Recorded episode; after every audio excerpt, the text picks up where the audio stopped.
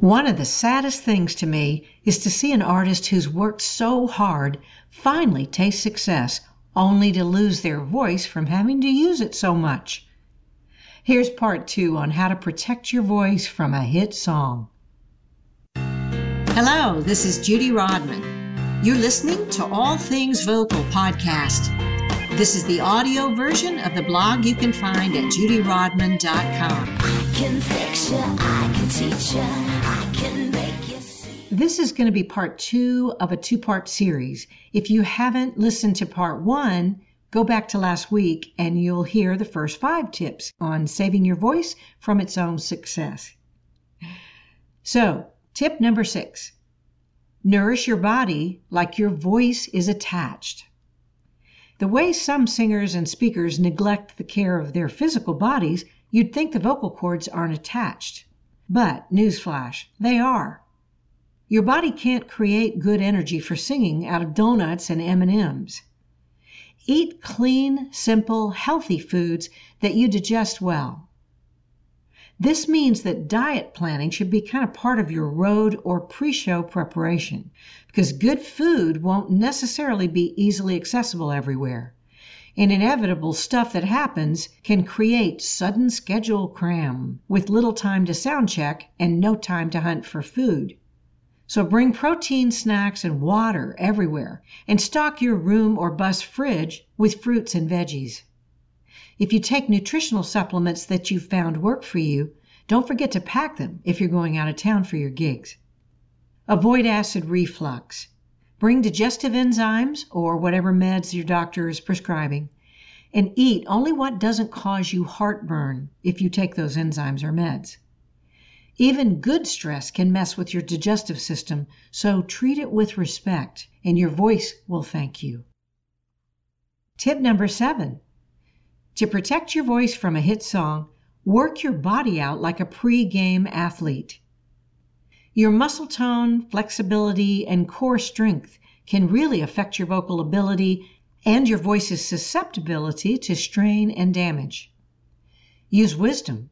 To reserve your energy for performance, save your strenuous workouts for between tours. Before a show or in the middle of a tour, do gentle stretches and light physical workouts. Get the blood flowing and your tissues all flexible. And be especially careful with free weights so as not to strain your neck and shoulder muscles.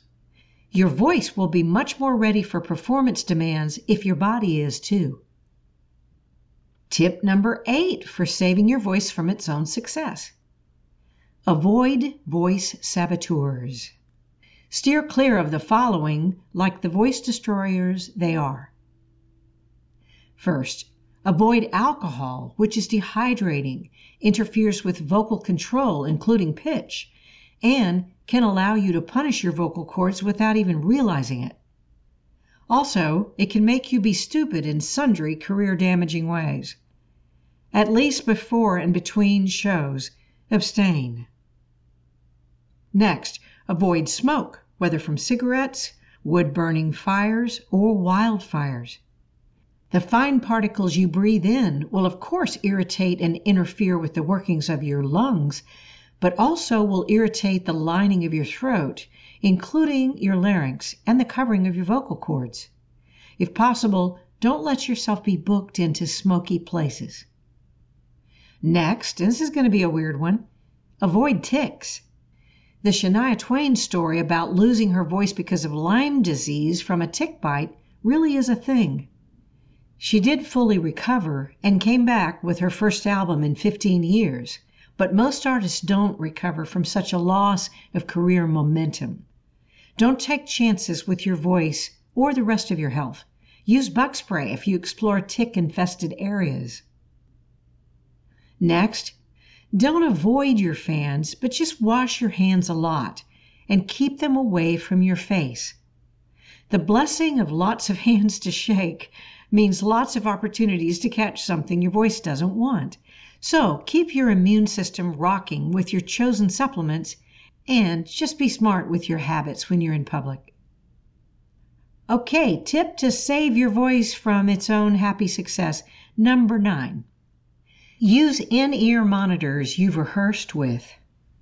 During most of my former MTM Records career, I used wedge monitors, and I got used to hearing my voice that way.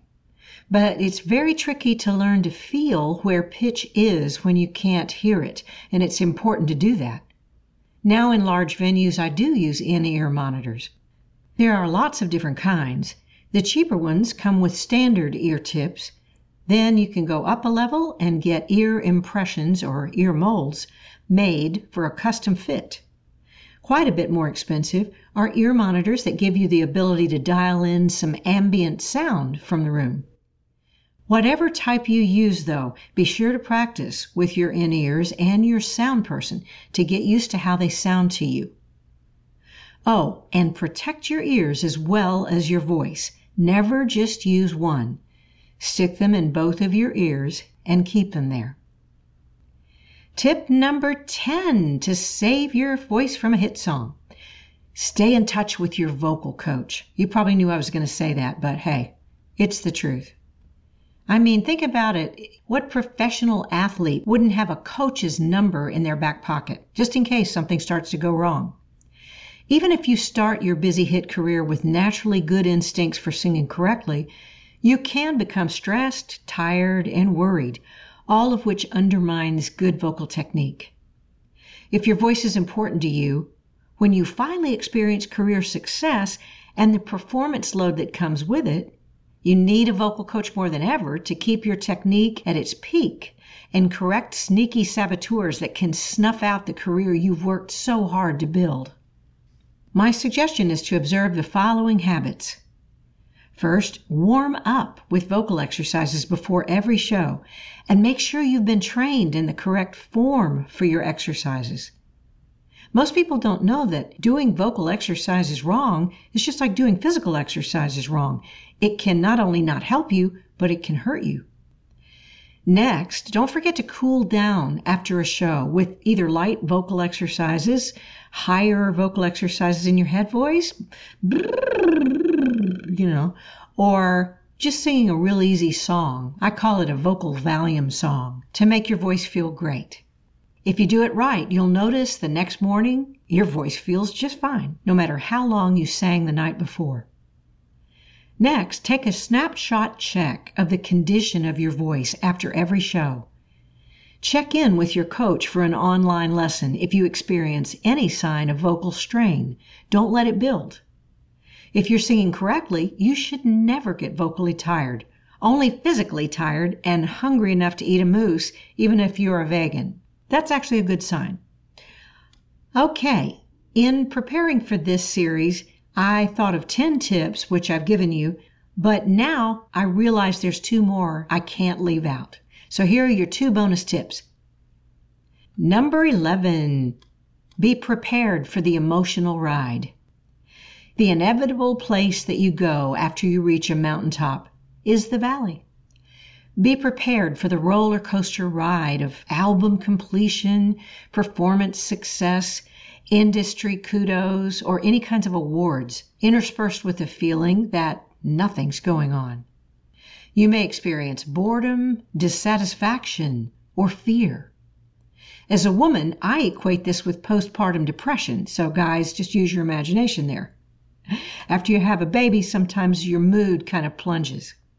But when it comes to music, it happens to male artists just as much as it happens to female. But you know, knowledge is power.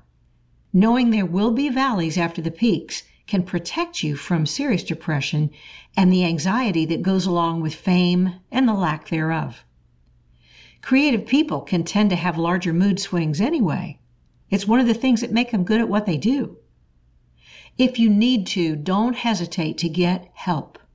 Even a talk with a trusted friend or advisor can help, but sometimes you need to seek a professional therapist to get everything back into perspective. I'd like to address my last thoughts in this series to those of you who feel like you're not there yet. If you haven't quite gotten there to hit land, but you're successful enough to be doing lots of performances or public speeches, or you're just all of a sudden doing more performances than normal, still pay attention to these tips I gave you. If you want to gain more ability for career purposes, consider professional vocal training. If you're interested, hit me up at judyrodman.com. And do check out part one of this series with tips one through five if you missed it. I can fix you, I can teach This is Judy Rodman. I hope you've enjoyed this podcast series. If so, please leave a review where you heard it. So thank you. And I'll see you next time on All Things Vocal, the podcast for singers, speakers, vocal coaches, and studio producers.